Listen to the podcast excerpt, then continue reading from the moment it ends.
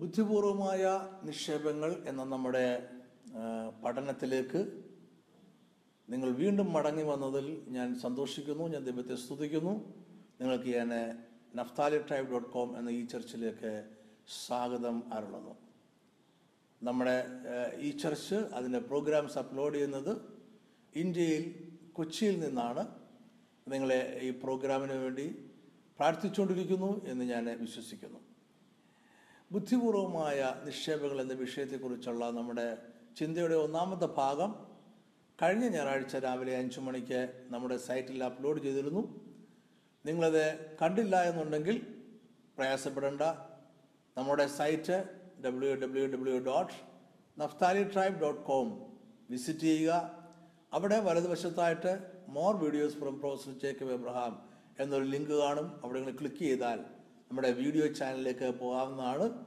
അവിടെ നിങ്ങൾക്ക് ഈ ചർച്ചയുടെ ഈ പഠനത്തിന്റെ ഒന്നാമത്തെ ഭാഗം നിങ്ങൾക്ക് കാണാൻ കഴിയുന്നതാണ്. നമ്മൾ ഒന്നാമത്തെ ഭാഗത്തിൽ അടിസ്ഥാനപരമായ നാല് ചിന്തകൾ നമ്മൾ ചിന്തിച്ചു. ഒന്നാമതായി നമ്മൾ ചിന്തിച്ചത് അല്ലെ വേദപുസ്തകത്തിലെ പ്രമാണങ്ങൾ പലപ്പോഴും ലോകത്തിലെ പ്രമാണങ്ങളിൽ നിന്നും വളരെ വിഭിന്നമായിരിക്കും. ചിലപ്പോൾ അത് എതിരാണ് എന്ന് പോലും നമുക്ക് തോന്നിയേക്കാം. പ്രകൃതിക്ക് അതിന്റെതായ നിയമങ്ങളുണ്ട്. നമുക്കതിനെ മാറ്റുവാനായിട്ട് കഴിയില്ല. സമ്പത്ത് സൃഷ്ടിച്ചത് സ്വർഗത്തിലെ ദൈവമാണ്. ആ ദൈവത്തിന് അതുകൊണ്ട് അതിനെക്കുറിച്ച് ചില നിയമങ്ങൾ കൽപ്പിച്ചാക്കിയിട്ടുണ്ട്. ആ നിയമങ്ങളെയും നമുക്ക് മാറ്റുവാനായിട്ട് കഴിയില്ല എന്ന് ചില ചില ചിന്തകൾ നമ്മൾ ഒന്നാമത്തെ ഭാഗത്തിൽ ചിന്തിച്ചു.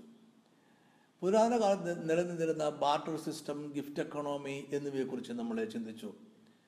നമ്മുടെ ഭാവി കാലത്തെക്കുറിച്ച് നമുക്ക് ഒരു പ്രൂഡന്റ് ആയിട്ടുള്ള ഒരു കരുതൽ ഉണ്ടായിരിക്കണം അത് വേദവസ്തു അങ്ങനെ നമ്മളെ ഉപദേശിക്കുന്നു എന്നതും നമ്മളെ ഒന്നാമത്തെ ഭാഗത്തിൽ ചിന്തിച്ചു.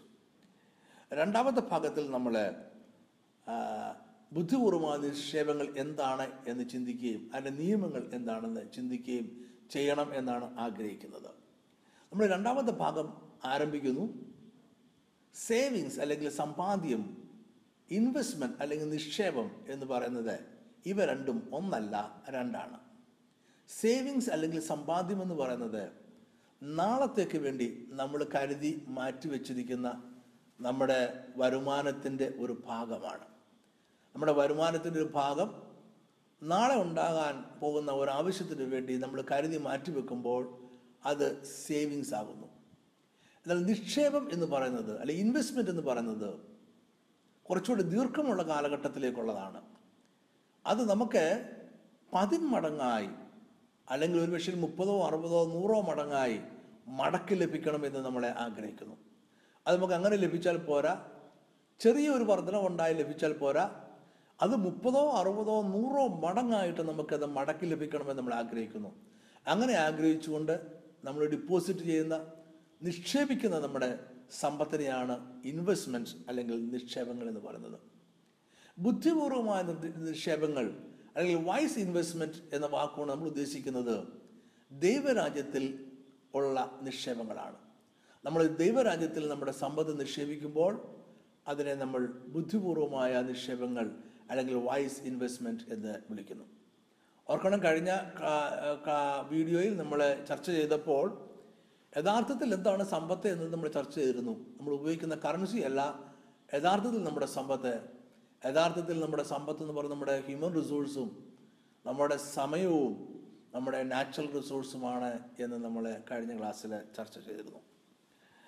അതുകൊണ്ട് വൈസ് ഇൻവെസ്റ്റ്മെന്റ് നമുക്ക് ഒരു ഡെഫിനിഷൻ പറയാം. ഈ ലോകത്തിലെ പ്രമാണങ്ങൾ അനുസരിച്ച് ലോകത്തിലെ നിയമങ്ങൾ അനുസരിച്ച് നമ്മൾ നിക്ഷേപങ്ങൾ നടത്തുമ്പോൾ അതിനെ നമ്മൾ ഈ ലോകത്തിലുള്ള വേൾഡ്ലി ആയിട്ടുള്ള ഈ ലോകത്തിലുള്ള നിക്ഷേപങ്ങൾ എന്ന് നമ്മൾ വിളിക്കും. എന്നാൽ വേദപുസ്തകം പറയുന്നതനുസരിച്ച് വേദപുസ്തകത്തിലെ പ്രമാണങ്ങൾ അനുസരിച്ച് നമ്മുടെ കർത്താവ് നമ്മളെ പഠിപ്പിച്ചിട്ടുള്ള സാമ്പത്തിക പ്രമാണങ്ങൾ അനുസരിച്ച് നമ്മൾ നിക്ഷേപങ്ങൾ നടത്തുമ്പോൾ അതിനെ നമ്മൾ സ്വർഗരാജ്യത്തിലെ നിക്ഷേപങ്ങൾ എന്ന് വിളിക്കും സ്വർഗരാജ്യത്തിലെ നിക്ഷേപങ്ങളാണ് വൈസ് ഇൻവെസ്റ്റ്മെന്റ്സ് അല്ലെങ്കിൽ ബുദ്ധിപൂർവമായ നിക്ഷേപങ്ങൾ എന്ന്. ലോകത്തിലെ നമ്മുടെ നിക്ഷേപങ്ങളും സ്വർഗരാജ്യത്തിലെ നമ്മുടെ നിക്ഷേപങ്ങളും തമ്മിൽ വേർതിരിച്ചറിയുവാനായിട്ട് ഞാൻ ഒരു ചാർട്ട് കൊടുത്തിട്ടുണ്ട്. നിങ്ങൾ സ്ക്രീനിലേക്ക് നോക്കുക. ചാർട്ട് അവിടെ സ്ക്രീനിൽ അവൈലബിൾ ആണ്. അത് നോക്കിക്കൊണ്ട് ഞാൻ പറയുന്ന കാര്യങ്ങൾ നിങ്ങൾ ശ്രദ്ധയോടെ കേൾക്കുക. ലോകത്തിലെ ബാങ്ക് എന്ന വാക്കുകൊണ്ട് ഞാൻ ഉദ്ദേശിക്കുന്നത് ലോകത്തിൽ നമുക്ക് പണം നിക്ഷേപിക്കാൻ കഴിയുന്ന എല്ലാ സ്ഥലങ്ങളുമാണ്. ബാങ്കിൽ നമുക്ക് പണം നിക്ഷേപിക്കാൻ കഴിയും. സ്റ്റോക്ക് ആൻഡ് ഷെയർസിൽ നമുക്ക് പണം നിക്ഷേപിക്കാൻ കഴിയും. റിയൽ എസ്റ്റേറ്റിൽ നമുക്ക് പണം നിക്ഷേപിക്കാൻ കഴിയും. കമ്പനികളുടെയും ഗവൺമെന്റിന്റെയും ബോണ്ടുകളിൽ പണം നിക്ഷേപിക്കാൻ കഴിയും. ഇങ്ങനെ നമുക്ക് നിക്ഷേപിക്കാൻ കഴിയുന്ന എല്ലാ സ്ഥലങ്ങളെയും കുറിച്ചാണ് ലോകത്തിലെ ബാങ്ക് എന്ന വാക്കുകൊണ്ട് ഉദ്ദേശിക്കുന്നത്. ദൈവരാജ്യം എന്ന വാക്കുകൊണ്ടോ ദൈവരാജ്യത്തിൽ നമ്മൾ നടത്തുന്ന വേദപുസ്തകം പഠിപ്പിക്കുന്ന പ്രമാണമനുസരിച്ച് കർത്താവ് ഉപദേശിക്കുന്ന പ്രമാണമനുസരിച്ച് നമ്മൾ നടത്തുന്ന നിക്ഷേപങ്ങളെ കുറിച്ചാണ്. നമുക്ക് വായിക്കാം. ഒന്നാമതായിട്ട് ലോകത്തിലെ ബാങ്കിന്റെ കാര്യം നോക്കാം. ഹൃദയം ലോകത്തിലായിരിക്കും. നമ്മൾ ലോകത്തിലെ ബാങ്കിൽ നിക്ഷേപിച്ചാൽ നമ്മുടെ ഹൃദയം ലോകത്തിലായിരിക്കും. എന്നാൽ ദൈവരാജ്യത്തിൽ നമ്മൾ നിക്ഷേപിച്ചാൽ നമ്മുടെ ഹൃദയം സ്വർഗത്തിലായിരിക്കും സ്വർഗീയമായതിലായിരിക്കും അല്ലെങ്കിൽ ദൈവരാജ്യത്തിലായിരിക്കും.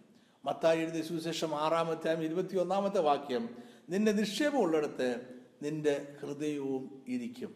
അപ്പൊ അതിന്റെ അർത്ഥം നമ്മുടെ നിക്ഷേപം ഈ ലോകത്തിലെ ബാങ്കിലാണെന്നുണ്ടെങ്കിൽ നമ്മുടെ ഹൃദയം ഇവിടെ ഈ ലോകത്തിൽ മാത്രം ഇരിക്കും.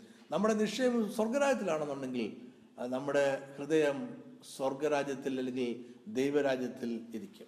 രണ്ടാമത്തെ കാര്യം ഈ ലോകത്തിലെ നിക്ഷേപങ്ങൾക്കൊരു ചെറിയ തകരാറുണ്ട്. പുഴു തുരുമ്പ് കള്ളൻ എന്നിവയുടെ ദ്രോഹം ഈ ലോകത്തിലെ നിക്ഷേപങ്ങളുണ്ട്. ബാങ്കിൽ പണം നിക്ഷേപിച്ചാലും ഗവൺമെന്റ് ബോണ്ടുകളിൽ പണം നിക്ഷേപിച്ചാലും നമുക്ക് നൂറ് ശതമാനം സുരക്ഷിതമാണെന്ന് പറയുവാൻ ഇന്നത്തെ കാലത്ത് കഴിയുന്നില്ല. ഏത് ബാങ്കും എപ്പോൾ വേണമെങ്കിലും തകരാം. ഏത് ഗവൺമെന്റിന്റെയും സാമ്പത്തിക സ്ഥിതി എപ്പോൾ വേണമെങ്കിലും തകർന്നു പോകാം. നമുക്ക് പണം തിരികെ ലഭിക്കാതെ വരാം.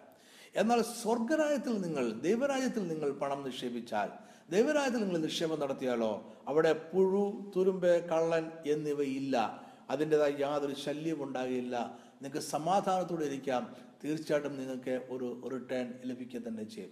ഞാനൊരു മത്തായി എഴുതിയ സുവിശേഷം ആറാമത്തെ പത്തൊമ്പത് ഇരുപത് വാക്യങ്ങൾ. പുഴുവും തുരുമ്പും കൊടു കെടുക്കുകയും കള്ളന്മാർ തുറന്നു മോഷ്ടിക്കുകയും ചെയ്യുന്ന ഈ ഭൂമിയിൽ നിങ്ങൾ നിക്ഷേപം സ്വരൂപിക്കരുത്. പുഴുവും തുരുമ്പും കെടുക്കാതെയും കള്ളന്മാർ തുറന്നു മോഷ്ടിക്കാതെയും ഇരിക്കുന്ന സ്വർഗത്തിൽ നിക്ഷേപം സ്വരൂപിച്ചുകൊള്ളുവീൻ. ഇത് നമ്മുടെ കർത്താവ് നമുക്ക് നൽകിയ ഉപദേശമാണ്. അതനുസരിച്ച് നിക്ഷേപിച്ചാൽ ദൈവരായത്തിൽ നിക്ഷേപം ഉണ്ടാകും നമുക്ക് സ്വസ്ഥതയും സമാധാനവും ഉണ്ടാകും റിട്ടേൺ ഷുവറായിട്ടും ഉണ്ടാകും മൂന്നാമതായിട്ട് ഈ ലോകത്തിലെ ബാങ്ക് നിങ്ങളുടെ പണം മാത്രമേ സ്വീകരിക്കത്തുള്ളൂ. കറൻസി നോട്ട് കൊടുത്തെങ്കിൽ മാത്രമേ അവർ സ്വീകരിക്കത്തുള്ളൂ. വേറെ ഒന്നും അവർ സ്വീകരിക്കില്ല. ഓർക്കുക നിങ്ങളൊരു ബാങ്കിൽ ഒരു ലക്ഷം രൂപ ഡിപ്പോസിറ്റ് ചെയ്യാൻ പോകുമ്പോൾ യഥാർത്ഥത്തിൽ നിങ്ങൾ അതിനുവേണ്ടി മുടക്കുന്നത് നിങ്ങളുടെ ഒരു ലക്ഷം രൂപയുടെ കറൻസി നോട്ട് മാത്രമല്ല. നിങ്ങളുടെ കുറേ സമയം അതിനുവേണ്ടി മുടക്കുന്നുണ്ട്. നിങ്ങൾ കുറേ ശാരീരിക അധ്വാനം അതിനുവേണ്ടി മുടക്കുന്നുണ്ട്. പക്ഷെ ബാങ്ക് നിങ്ങളുടെ സമയത്തെയോ നിങ്ങളുടെ ശാരീരിക അധ്വാനത്തെയോ സ്വീകരിക്കുന്നില്ല. പണത്തെ മാത്രമേ സ്വീകരിക്കുന്നുള്ളൂ. എന്നാൽ ദൈവരാജ്യത്തിലെ നിക്ഷേപം അങ്ങനെയല്ല. ദൈവരാജ്യത്തിൽ എല്ലാ രീതിയിലുള്ള നിക്ഷേപങ്ങളും സ്വീകരിക്കും. നിങ്ങളുടെ ആരോഗ്യം സ്വീകരിക്കും. നിങ്ങളുടെ സമയം സ്വീകരിക്കും. നിങ്ങളുടെ പണം സ്വീകരിക്കും. നിങ്ങളുടെ കയ്യിലുള്ള എന്ത് വസ്തുവിനെയും ദൈവരാജ്യം നിക്ഷേപമായിട്ട് സ്വീകരിക്കും. നാലാമതായിട്ട് ഈ ലോകത്തിലെ ബാങ്ക് പ്രതിഫലം മുൻ നിർണയിക്കുന്നതും പരിമിതവുമായിരിക്കും. നിങ്ങൾ ബാങ്കിൽ പണം നിക്ഷേപിക്കാൻ ചെല്ലുമ്പോൾ മുന്നമേ അതിന്റെ പലിശ പറയും.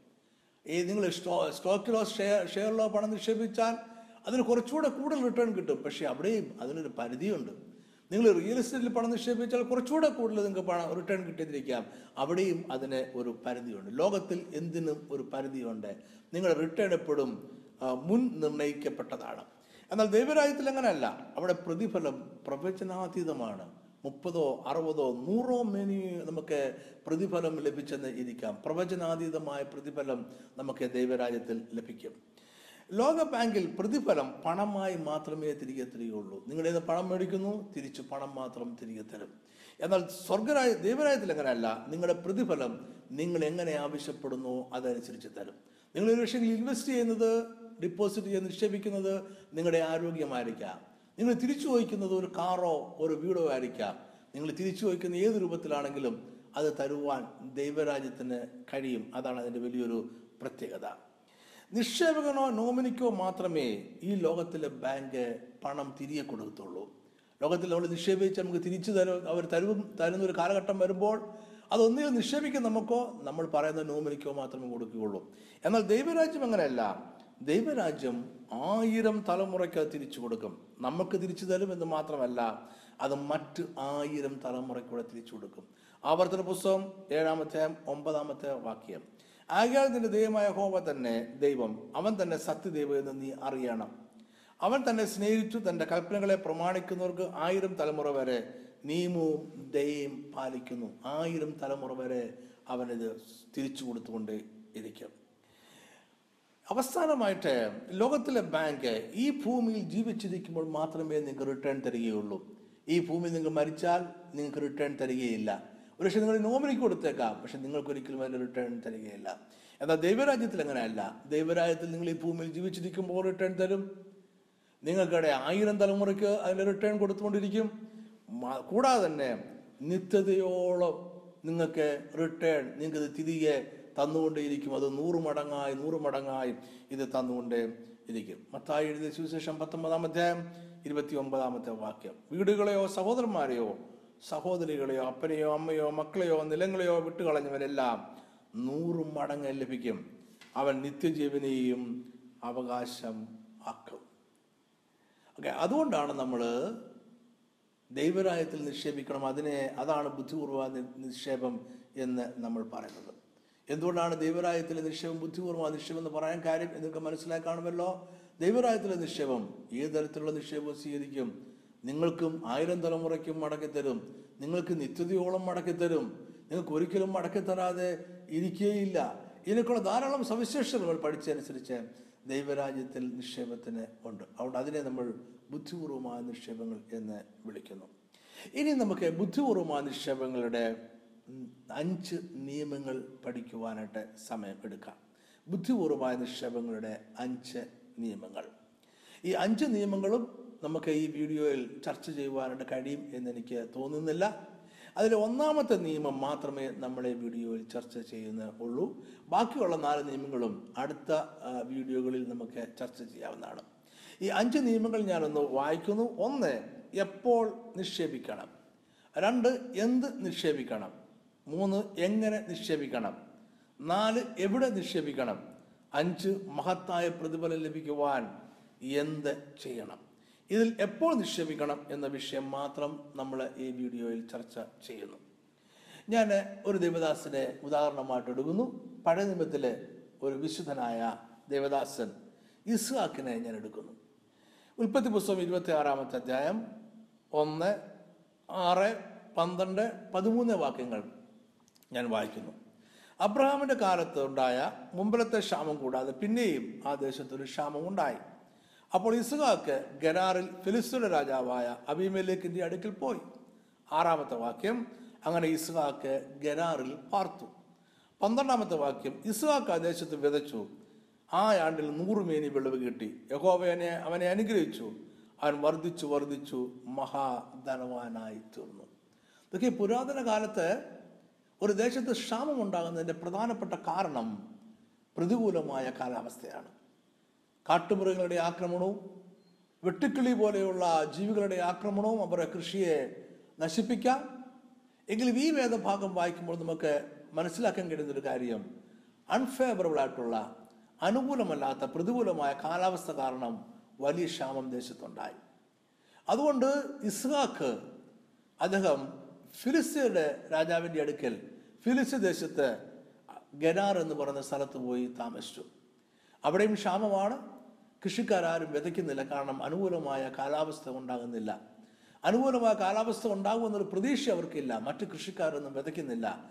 എന്നാൽ ഈ ക്ഷാമകാലത്ത് ഇസഹാക്ക് വിതച്ചു. ഇസഹാക്ക് വിതച്ചു. നമുക്ക് അനുമാനിക്കാവുന്ന ഒരു കാര്യമുണ്ട്. അവൻ അനുകൂലമായ ഒരു കാലാവസ്ഥ സ്വർഗത്തിലെ ദൈവം കൊടുത്തു. എന്തുകൊണ്ടാണ് ഇസ്ഹാക്ക് ക്ഷാമകാലത്ത് വിതച്ചത്? കാരണം ഇസ്ഹാക്കിന് അറിയാം വിതച്ചെങ്കിൽ മാത്രമേ അവന് കൊയ്യുവാനായിട്ട് കഴിയുള്ളൂ. ഒരു കൃഷിക്കാരൻ വിതച്ചുകൊണ്ടേ ഇരിക്കണം അതവൻ അറിയാം അതുകൊണ്ട് അവന് വിതച്ചു.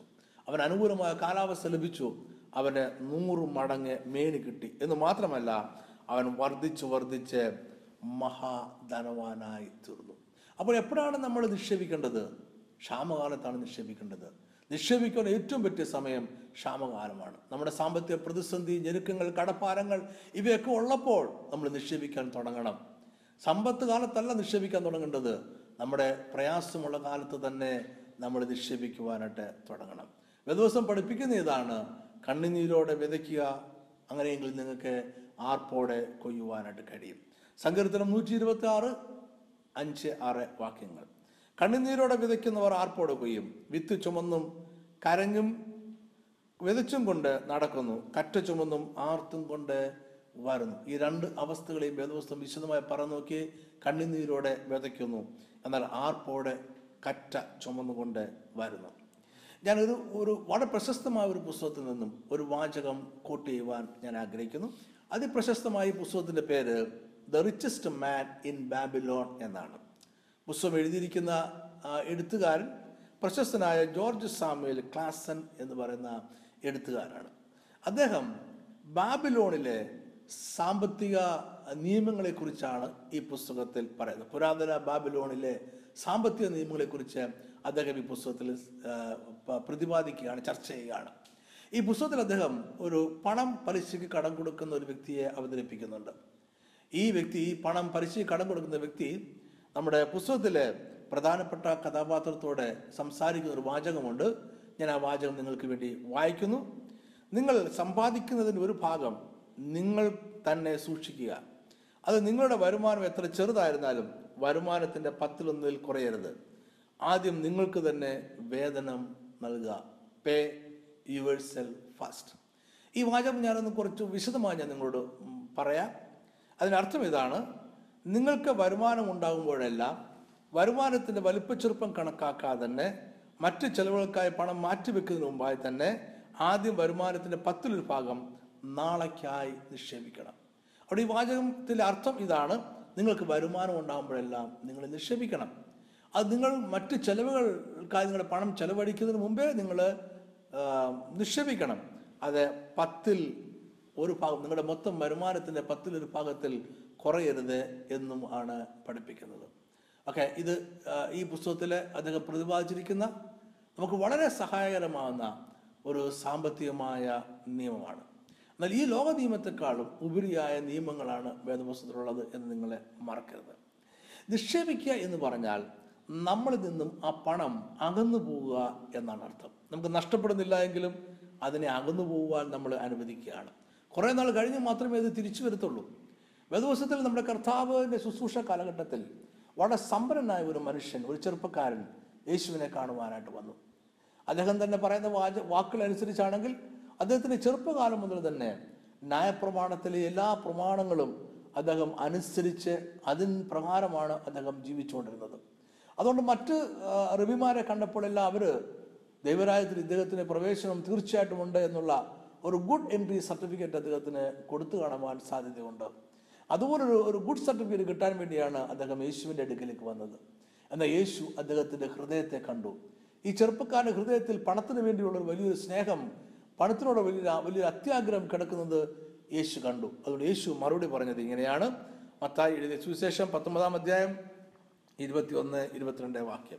യേശു അവനോട് സൽഗുണപൂർണനാകുവാൻ ഇച്ഛിക്കുന്നുവെങ്കിൽ നീ ചെന്ന് നിനക്കുള്ളത് വിറ്റ് ദരിദ്രന്മാർക്ക് കൊടുക്ക. എന്നാൽ സ്വർഗത്തിൽ നിനക്ക് നിക്ഷേപം ഉണ്ടാകും. പിന്നെ വന്ന് എന്നെ അനുഗമിക്ക എന്ന് പറഞ്ഞു. യൗവനക്കാരൻ വളരെ സമ്പത്തുള്ളവനാകിയാൽ ഈ വചനം കേട്ട് ദുഃഖിച്ച് പൊക്കളഞ്ഞു.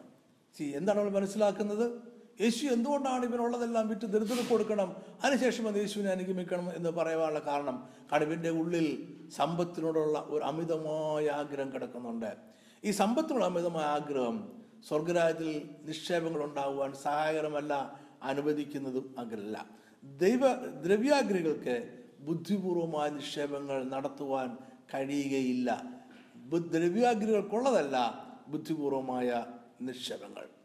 നമ്മൾ ധാരാളമായി കൊടുത്താൽ ധാരാളമായി നമുക്ക് ലഭിക്കുമെന്നാണ് വേദോസം പഠിപ്പിക്കുന്നത്. ലൂക്കോസ് ആറിന്റെ മുപ്പത്തി എട്ട് കൊടുപ്പീൻ എന്നാൽ നിങ്ങൾക്ക് കിട്ടും. അമർത്തിക്കുലുക്കി കവിയുന്ന ഒരു നല്ല അളവ് നിങ്ങളുടെ മടിയിൽ തരും. നിങ്ങൾ അളക്കുന്ന അളവിനാൽ നിങ്ങൾക്കും അളന്ന് കിട്ടും. നമ്മൾ ആ ധാരാളമായി കൊടുത്താൽ നമുക്ക് ധാരാളമായി ലഭിക്കും. കുറച്ച് കൊടുത്താൽ കുറച്ച് മാത്രമേ ലഭിക്കുകയുള്ളൂ. ഓക്കെ ദൈവരായത്തിന്റെ പ്രമാണങ്ങൾ പലപ്പോഴും ലോകത്തിലെ പ്രമാണങ്ങളിൽ നിന്ന് വിഭിന്നമാണ്. പക്ഷേ ദൈവരായത്തിന്റെ പ്രമാണങ്ങളാണ് ഏറ്റവും ശരി ഏറ്റവും ഓതന്റിക് അതാണ് ഏറ്റവും കൂടുതൽ പ്രതിഫലം നൽകുന്നത്. ദ്രവ്യാഗ്രഹം ബുദ്ധിപൂർവ നിക്ഷേപത്തിന്റെ പ്രമാണമല്ല.